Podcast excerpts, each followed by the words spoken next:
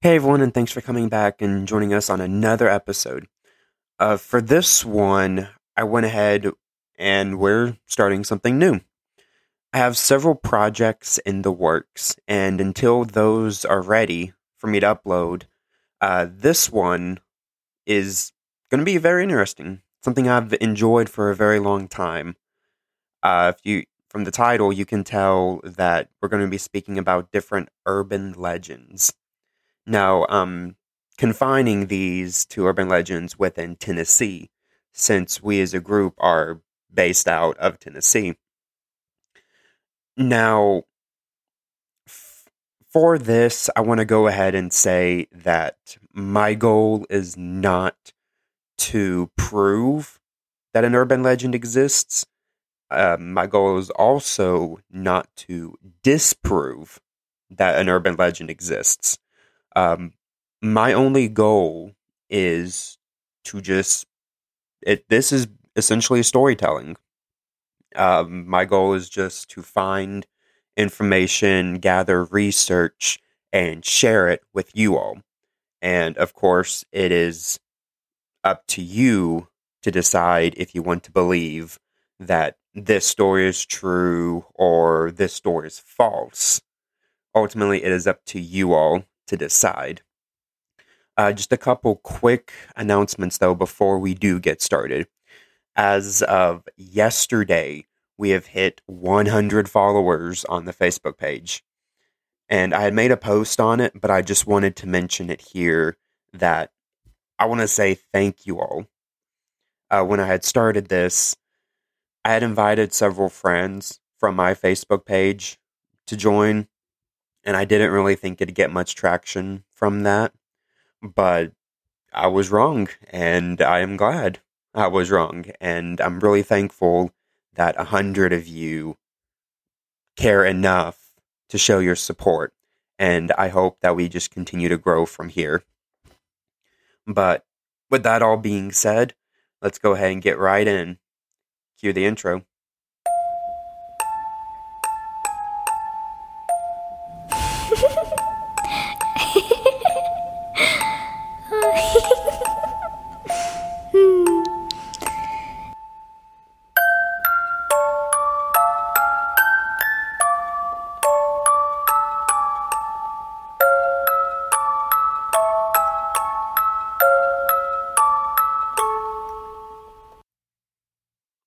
Now, for this, I was really, I didn't really know how to organize all of these because I didn't want to just take one giant episode and talk about them.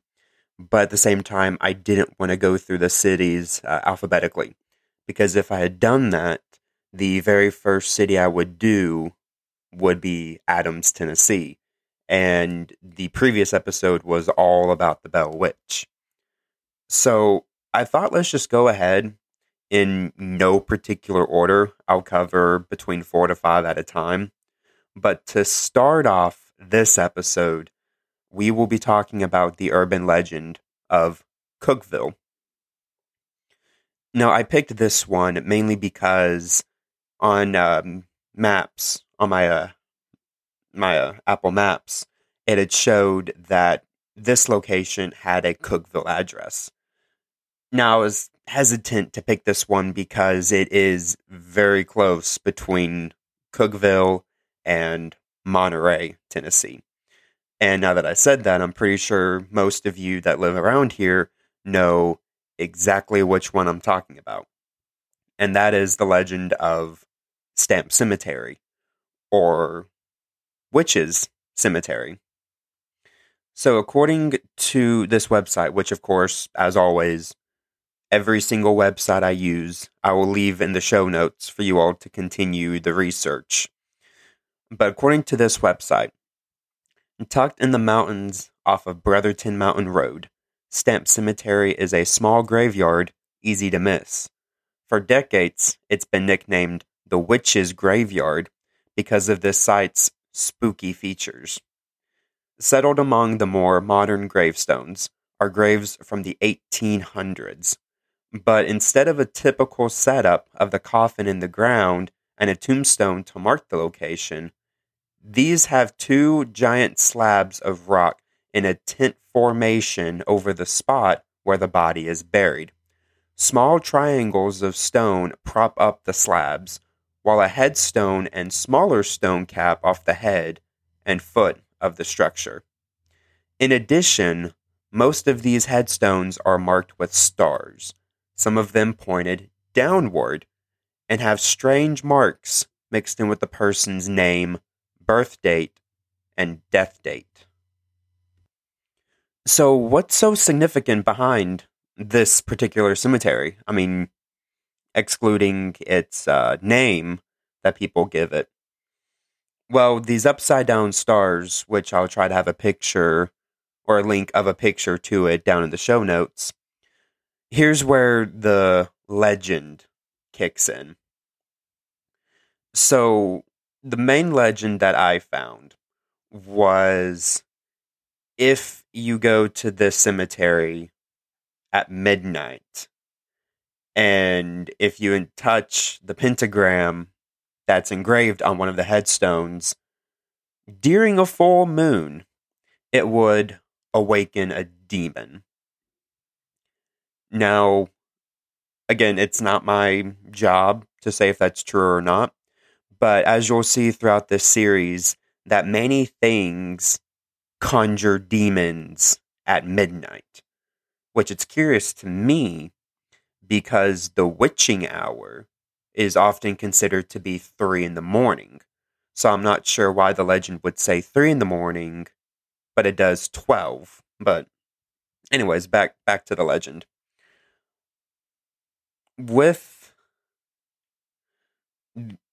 these headstones, uh, they're they're what you would call tent graves, or uh, a comb comb graves would be a better word for it.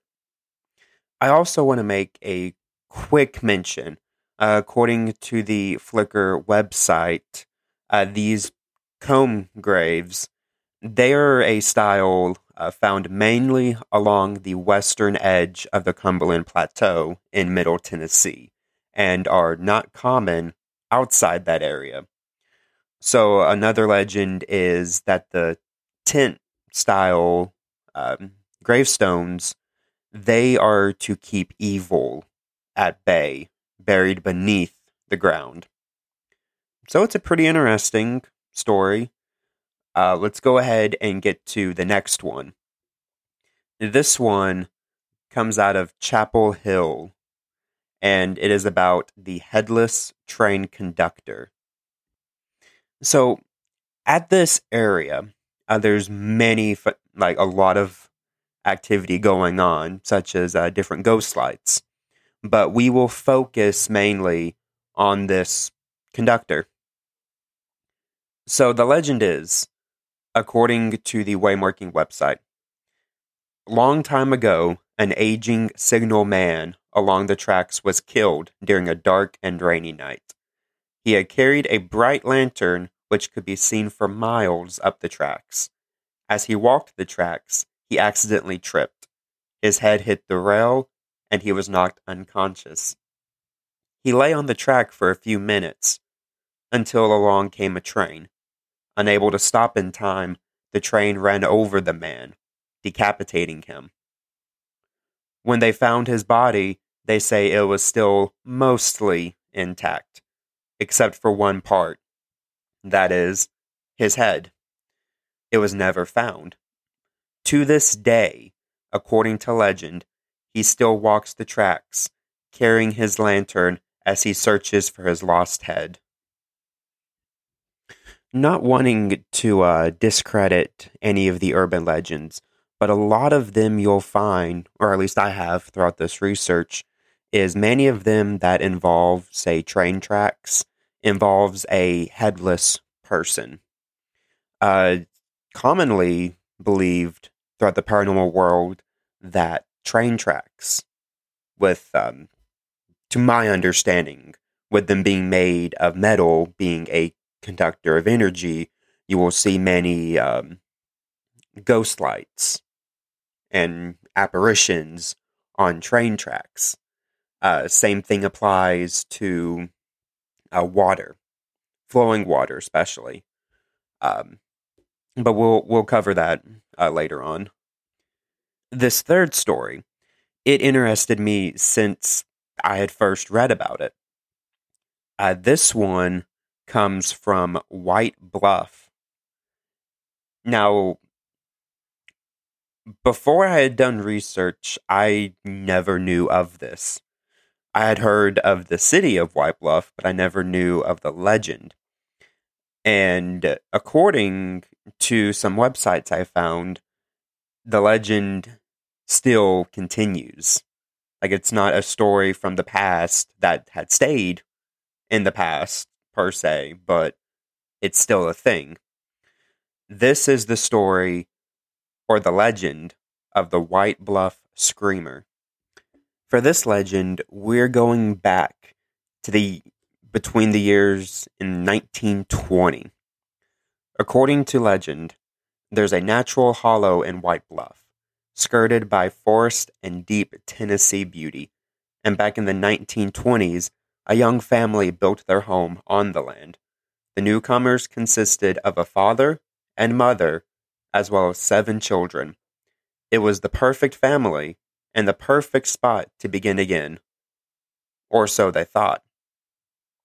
It didn't take long for the family to recognize some strange going ons about the farm, but their worst fears ignited into horror in the middle of the night. That was when the screaming began. Every night, the world erupted with ungodly wailing and crying and screeching that would terrify the children and chill the parents deep in their bones. Finally, as the story goes, the young man became enraged with the violent night antics and took his gun in the woods in the middle of the night yelling for and seeking this strange, screaming creature. As he rounded the property, he realized the sound was becoming louder, more clear. It wasn't a screamer at all, it was a whole crowd of them. And he hurried back towards his home, only to discover his greatest nightmare. What he found was his family, hacked to bits body parts thrown across the whole of his home. The home that once was a safe haven and a new beginning had suddenly become a terror in the space of a single night. Some believe that the White Screamer is actually a banshee, a legend that spawned from Irish origin and details a monster that follows families and foretells death. According to the local community, the white screamer can still be heard haunting White Bluff. Now, I actually enjoyed reading that story. It it's it's very good. I mean, although what little I had said, which was from the website Only in Your State, that's it's a pretty cool story, and I would really like to go to White Bluff so that eventually we can investigate it. Because I would eventually like to have a, a YouTube series where we investigate actual, like, we go to each of the urban legends and check them out. Now, for this fourth one, of course, I didn't hear of it till this research. We now travel to Mason, Tennessee, and it's about the Old Trinity Church.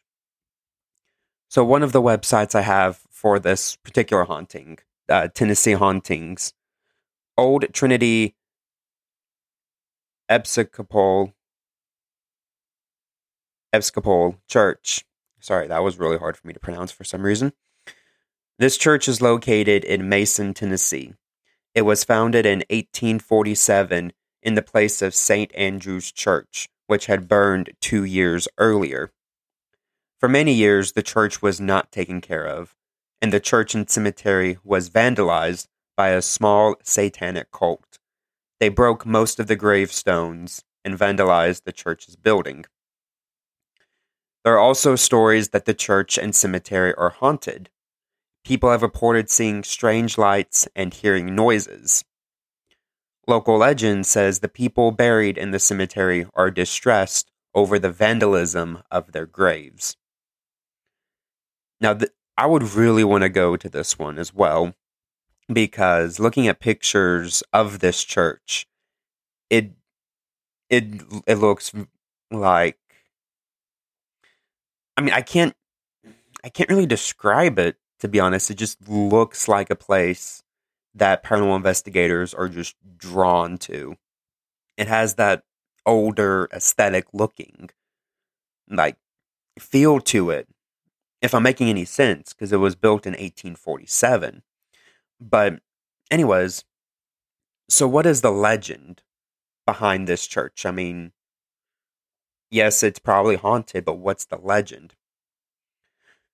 Behind the church, there is a statue of the Virgin Mary, which it it serves as a gravestone for a woman who died in 1912. It is said that this statue bleeds from the eyes and neck. Now, of course, I won't be able getting into this one because it goes out of Tennessee, but where I'm from in Kentucky, there is a cemetery in the city I used to live in that had a story similar to this, where it had an angel statue. Uh, the arm was broken off, and legend is that it roams the cemetery with glowing red eyes, trying to find the person who broke its arm. So when I was reading this, I kept going back to that. I'm not sure if it's true or not, which again, it's not my job to find out if it is true right now but I kept drawing a lot of similarities between those two. But this one at Old Trinity, it says that the statue bleeds from the eyes and neck.